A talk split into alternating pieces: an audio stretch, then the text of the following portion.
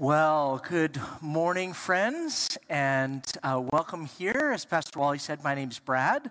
I'm part of the teaching and leadership team here at Jericho Ridge.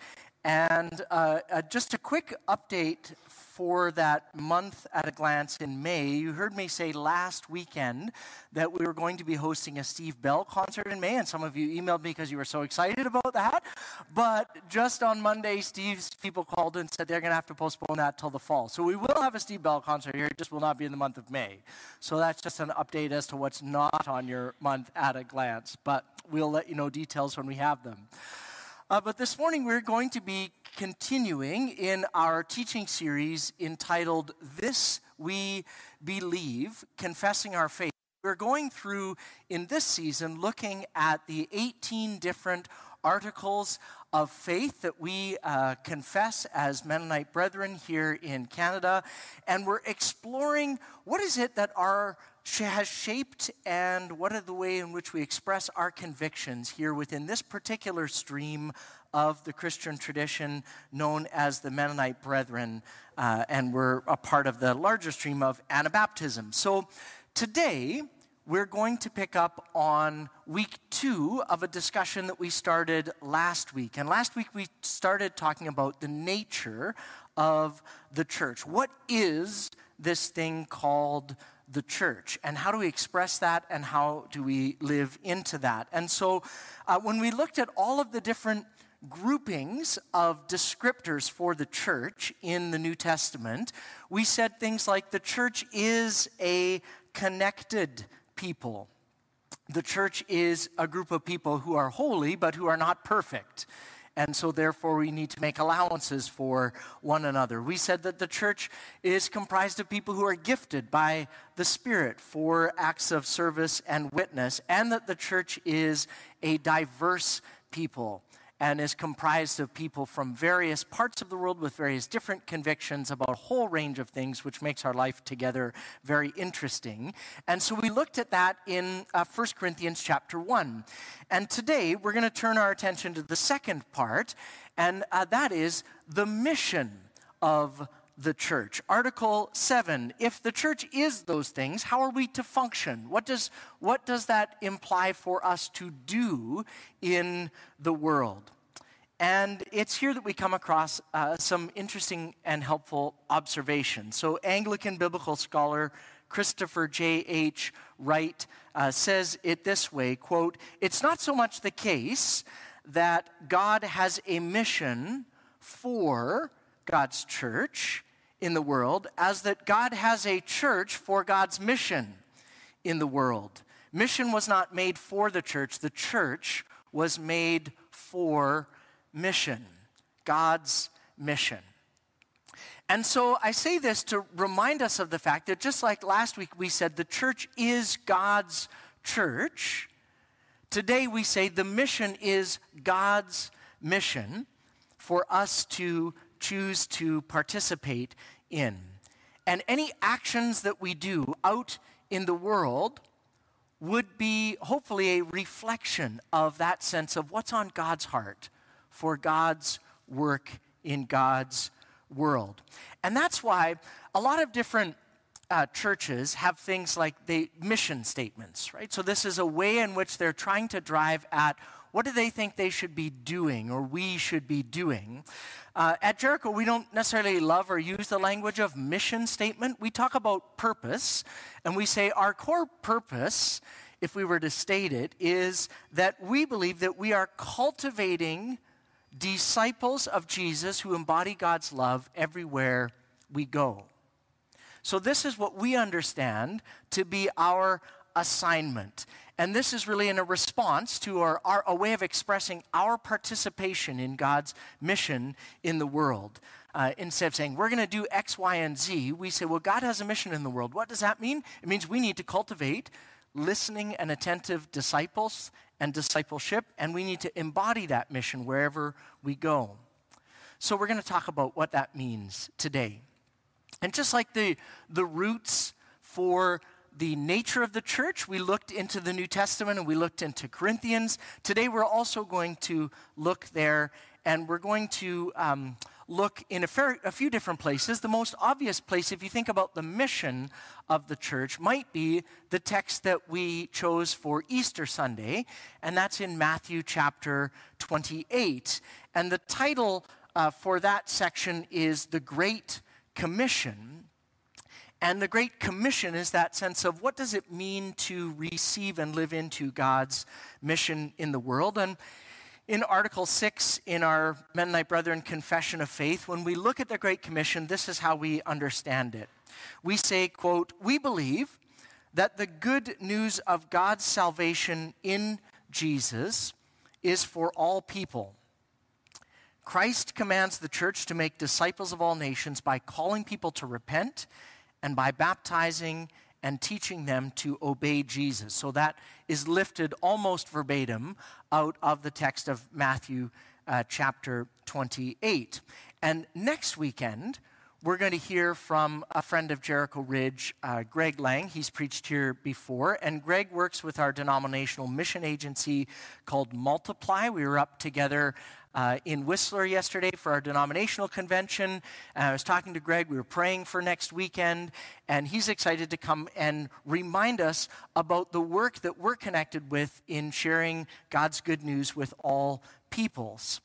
And that's rooted in our conviction that God's good news and God's love is for all, and it's to make disciples, and that the church exists for this purpose, and that those who are in allegiance, and when we say disciples, just to clarify what we mean, we're talking about those who are following after, who are pledging their allegiance to and wanting to participate in relationship and alignment with Jesus. And so in Matthew 28, this gets expressed as a desire or an invitation to repent, to turn away from things and turn toward things that Jesus would invite us to, and also to be baptized. And so just a fair warning, looking ahead just beyond May, on the 6th of June, we're going to have a baptism here at Jericho. We have an individual who's expressed they'd like to be baptized, and so maybe you've been thinking about this or mulling this over for a little while, and if that's you, then I'd encourage you to approach Pastor Wally or myself. We'd love to hear from you. Right after the gathering, we're just going to go outside, and we're going to have a big tank out there, and we're going to gather around, pray for, lay hands on people who want to be baptized, celebrate together with them on the 6th of June. So fair warning for that. If you want to participate, then let us know. So we're going to look now at our scripture text for today, which is in 2 Corinthians chapter 5. And there's many places in the scripture that could give us an image or an anchor when we think about the notion of mission. What does it mean to participate in or define God's mission in the world? And in 1 Corinthians chapter 5, we're going to hone in on one of them, and we'll see three different expressions of the mission of the church. So I'm reading from the New Living Translation, 2 Corinthians chapter 5, starting in verse 18. Paul's just finished talking about the wondrous joy of being part of receiving God's gift of new life. And so Paul says in verse 18, "All of this is a gift from God, who brought us back to himself through Christ. And God has given us this task, an assignment, a mission, of reconciling people to him. For God was in Christ, reconciling the world to himself, no longer counting people's sins against them. And he gave us this wonderful message of reconciliation." So not just a task, but a message. "So we are Christ's ambassadors, and God is making God's appeal through us. We speak for God when we plead, 'Come back to God.' For God made Christ, who never sinned, to be the offering for our sin, so that we could be made right with God through Christ," is verse 21. So Paul, in writing to this group of people who lived in the first century in the city of Corinth, is making his case. And he's saying, listen, you have experienced something profoundly transformative in your life. You have been reconciled with God. You've come to be a part of the experience of being united in community with God's family. And when you have a transformative experience, you are more likely to tell other people about it. Last night on our way coming back from Whistler, we were going to go out for dinner. Altison was with us and Jared driving in the car. And so we went to this particular restaurant. And it was closed because there was a staffing shortage. And as we walked back to our car disappointed, this lady said to us, "Hey, if you drive down a half a block, turn left, go up an alley, there's a burger place there that's phenomenal."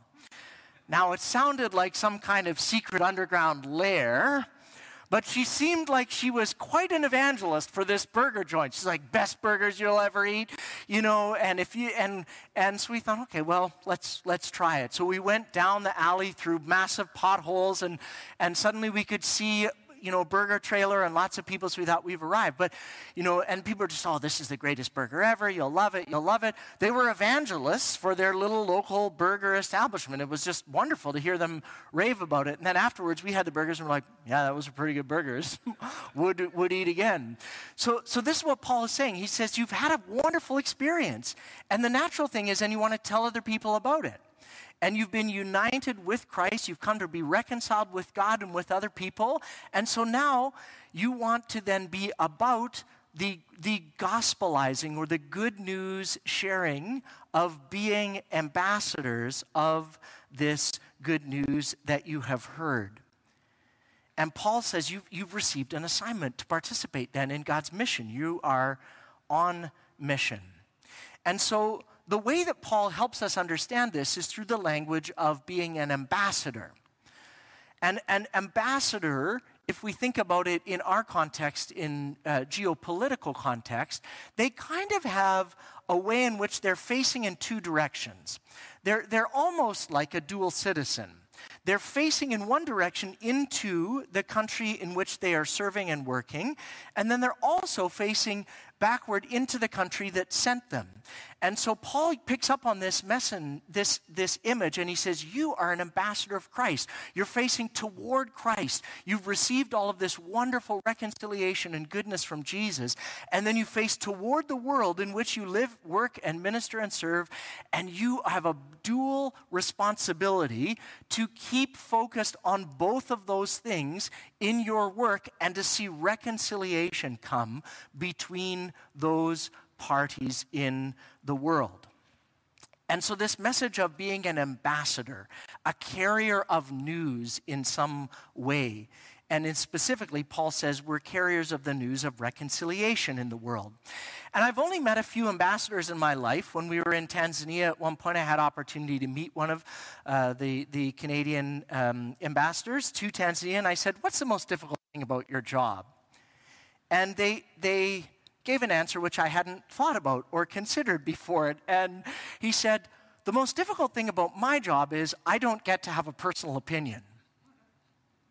To which I thought, I don't understand. He said, "Well, my opinion is the opinion of the government of Canada.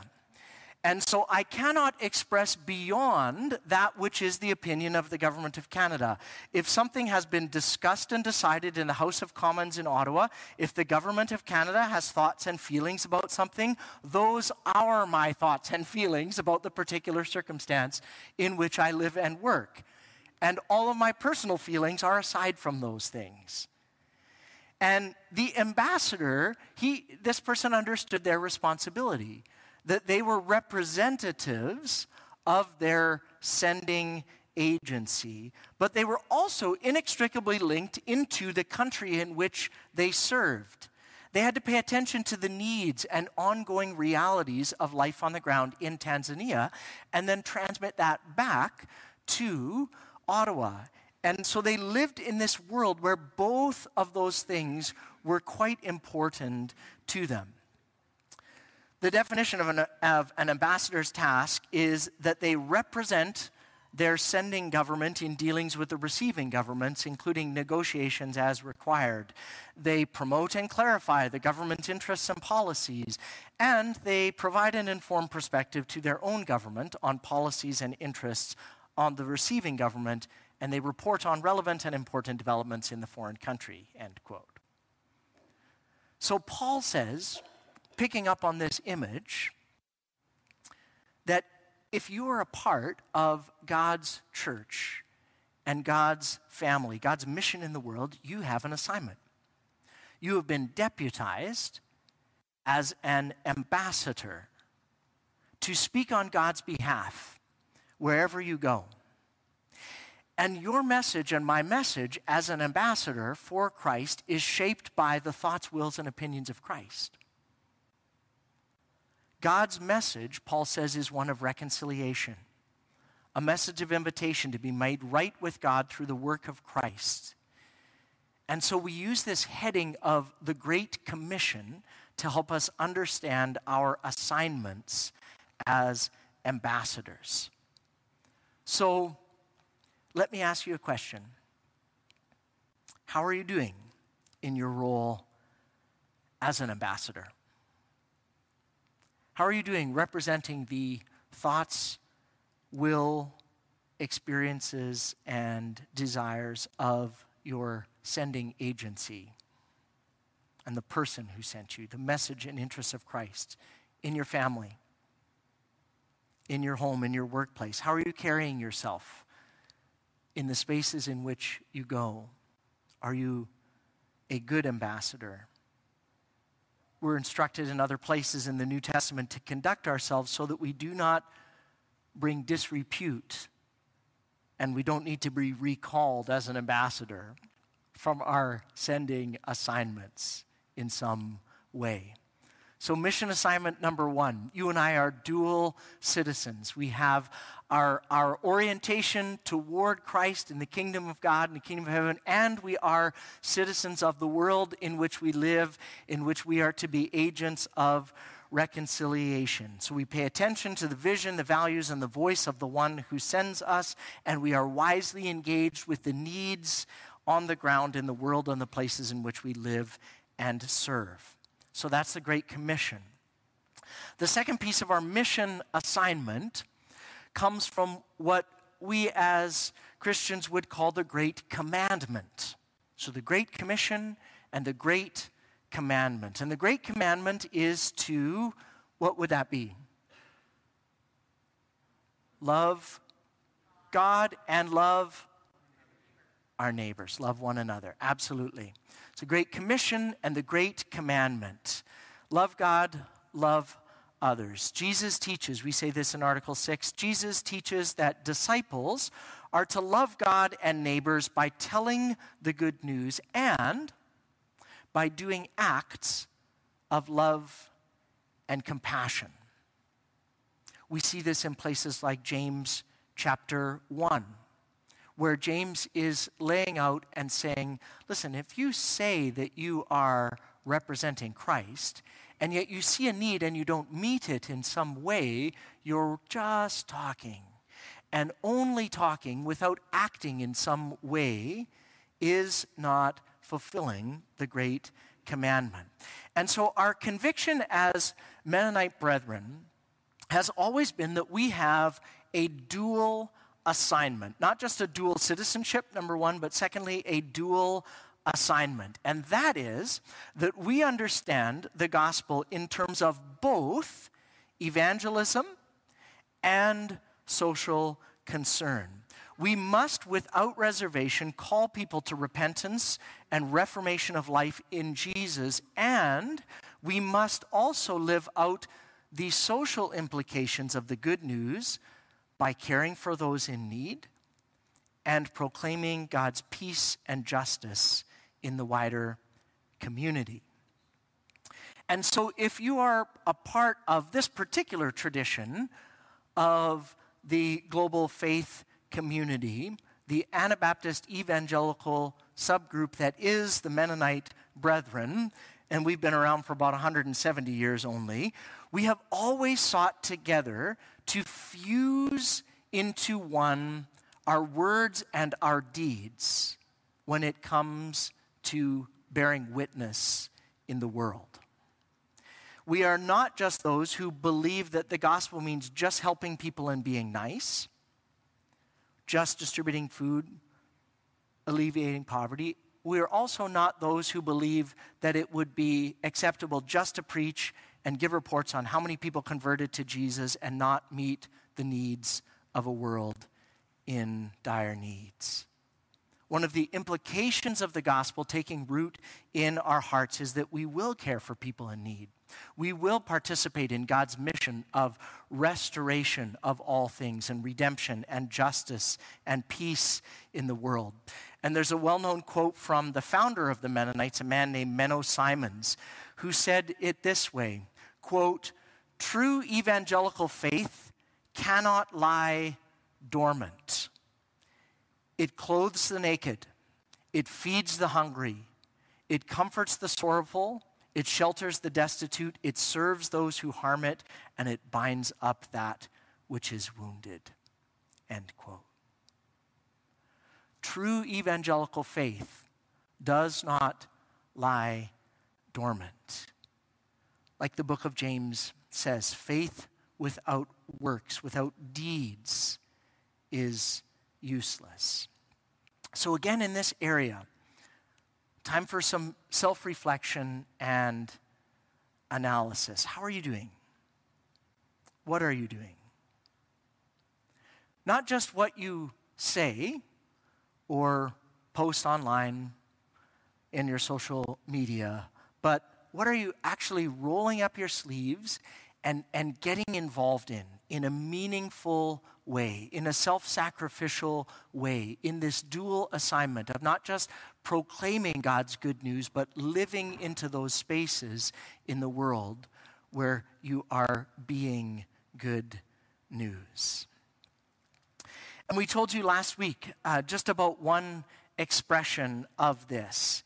And Ian and Kathy Daniels, just to provide a quick update to everyone, they have opened up their home, and beyond just opening up their home, spent time working and investing in relationships that they had pre-existing in Ukraine. And so that has resulted in being here for us with the very first time this morning, Diana and Irina. So I'm going to ask if you would just stand up. We'd like to welcome you here to Jericho Ridge.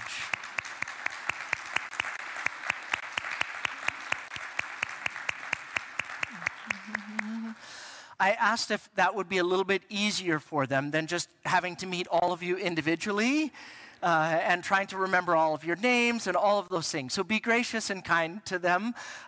They're a pastoral family, and they have left a family member behind in Ukraine to continue the work on the ground of serving in that needy place in the world.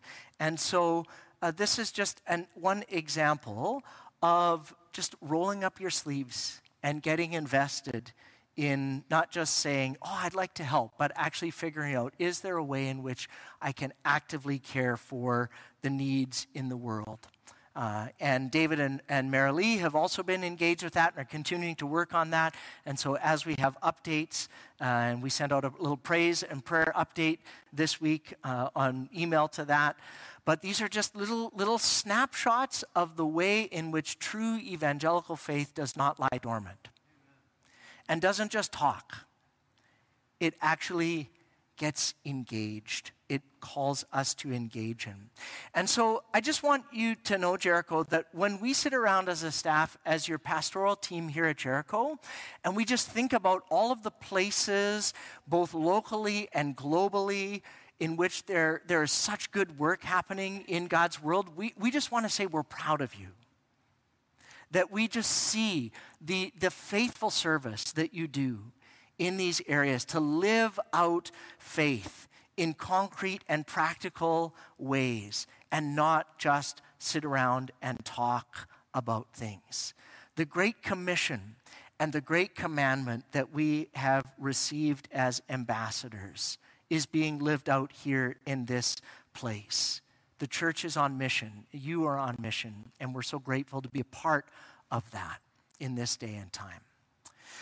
So those are the first two things, the Great Commission, the Great Commandment, and then the third thing is the Great Invitation. To embody God's love everywhere that we go requires that we say yes when God extends an invitation to you and I for partnership. Because in 2 Corinthians 5, it says that God has given us not just a message, but also a task, an assignment. In our article, we say it this way, quote, "The Holy Spirit empowers every Christian to witness to God's salvation. The church as a body witnesses to God's reign in the world. By its life as a redeemed and separated community, the church reveals God's saving purposes to the world." And so embedded in our understanding of God's mission in the world is this sense of not just a dual identity or a dual nature, but a dual expression of this particular sense of call. God's mission in the world has a dual expression, and that is God's mission is expressed both individually by you or by me and also corporately. And this is where it gets a little bit challenging sometimes for us, because sometimes we can let ourselves off the hook by saying, "Oh, it's so great. My church is doing awesome things for people in Ukraine," meaning Ian and Kathy are doing some heavy lifting over there, or David, other people. And so we let ourselves off of the hook because we think other people are really going to do that thing, that corporate expression of that. Or we say things like, "Oh, it's so great. Dell and Joyce have such open and hospitable lives to other people. That means our church is hospitable." Or we say, "Isn't it great that Marilee and people like Sandy are such great evangelists?" And the unspoken part of that sentence is, "That means I don't have to do any work because that's not really my gifting in any way." Or we say things like, "Oh, I'm so glad that Peter Ash is doing such good things over in Zambia last week," or the McCarthys in Papua New Guinea. And some of that can be that sense of, well, if they're doing it, that means I don't have to do it. But the call and the mission is lived out differently for each one of us. And when the call goes out and when someone in our family is doing something, then we figure out, is it part of my gift? Is this the time for me to activate in some way? Even in a small way, to be a participant in that what God is doing. Because sometimes the other trap, other than excusing ourselves, because a few people are doing heavy lifting, is on the other side of the equation, we can just sit and listen to things and we just think to ourselves, "I am a total loser and failure as a Christian. Like, look at all of these heavy hitters doing these amazing things for Jesus out on mission in the world. And like, what have I done lately?" And you feel guilty and you think, "Well, I could never do anything like those people." But this is where the corporate aspect of our life together and our mission comes in, is that each of us has a part to play in the mission that God has called us to collectively and individually. And so yes, using, let's say, Youth Alpha as an example, yes, Pastor Jason and the youth are currently going through Youth Alpha. So yes, the church is doing some work of evangelism in that. But it's also the responsibility of those students in Alpha to pray and ask if God's activating them to invite a friend to come and participate in that which the church is doing. So that's an example of that sort of dual expression, both the individual and the corporate expression of mission and the part of what we do. And one of the ways that we do this is just understanding that there are things that happen corporately that you all lean into in small ways when you do simple acts, like encouraging other people or contributing to the budget. And in our budget, a concrete example of that is we make a commitment here at Jericho Ridge to say every year, no matter what happens, no less than 10% of our budget is going to be expended outside of the walls of Jericho Ridge on mission.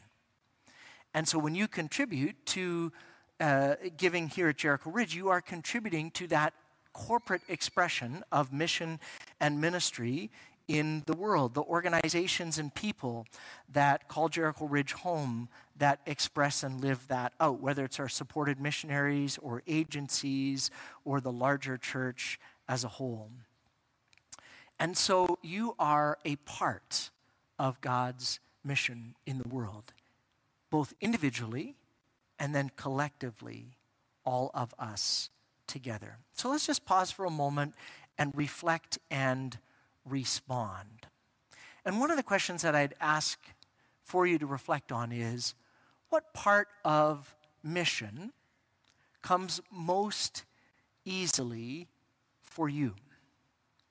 Some people find it very easy to activate in concrete service.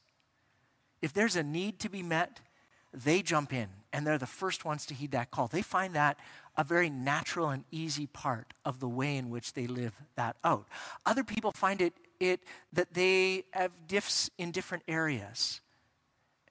What part of mission comes easy for you?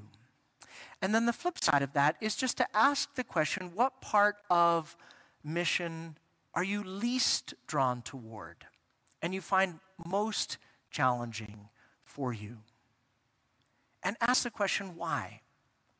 And maybe you do some praying and journaling on that this week. Why do you feel the way that you do? Why do you feel drawn toward one aspect and not other aspects? And maybe it's because God's wired you up in a certain way. You have certain gifts, talents, and abilities.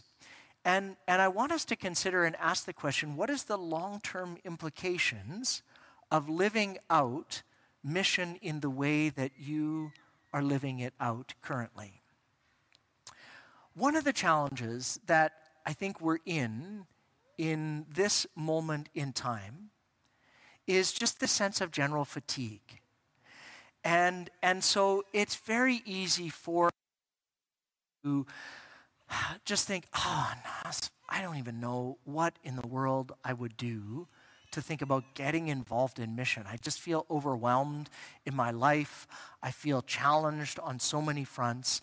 And so it can be easy for us to tell ourselves, I'm just going to sit back and wait till I have a little more capacity, a little more gas in the tank before I engage in some area of mission and ministry. And some of the things I think over the last 2 years that we've lost is we've just lost some of our muscles in the area of mission have atrophied because we haven't had opportunities in the same way that we have previously to get on a plane and go to Guatemala or Tanzania or other places. And so maybe for you, as you begin to think into this next season, you try and think, what is an area in my life of mission that's atrophied that I want to try and strengthen? And maybe there's one concrete action of mission implementation that you would commit to this May.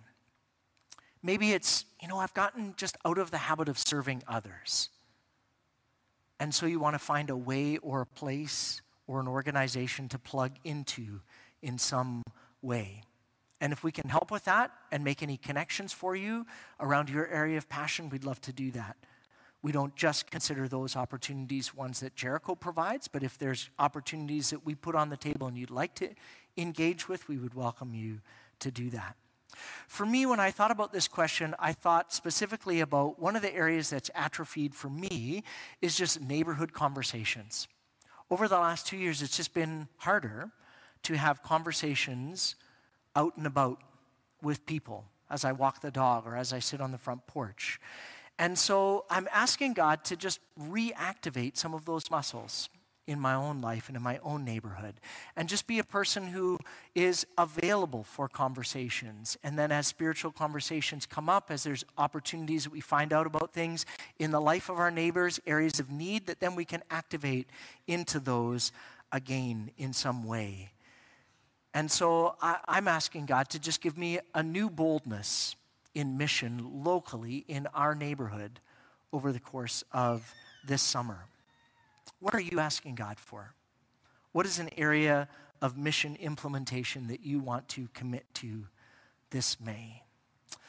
The worship and song team is coming, and I want to finish our teaching time by sharing a story that I first told in the first months of the church at Jericho Ridge when we started in 2005, back up in the high school cafeteria in R.E. Mountain. And some of you were there 17 years ago in that time. And it's a story from history. It's a story of the Titanic.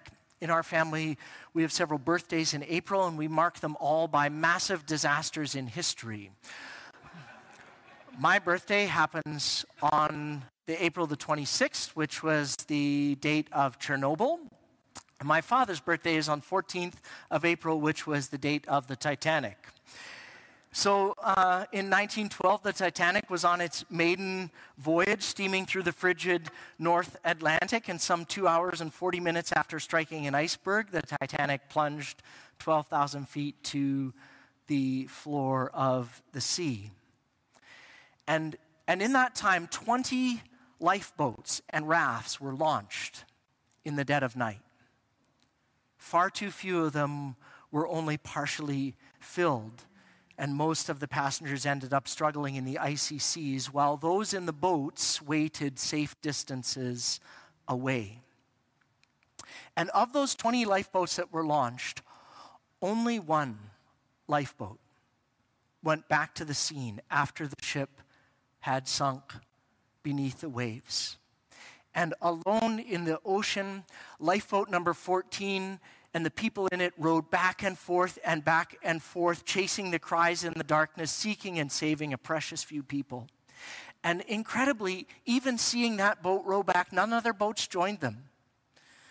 When people were interviewed later, some said their boat was already overloaded, but virtually every other boat rowed half-filled, aimlessly into the night, listening to the cries of the lost, fearing that they would be crushed by an unknown tidal wave of swimmers clinging to their craft.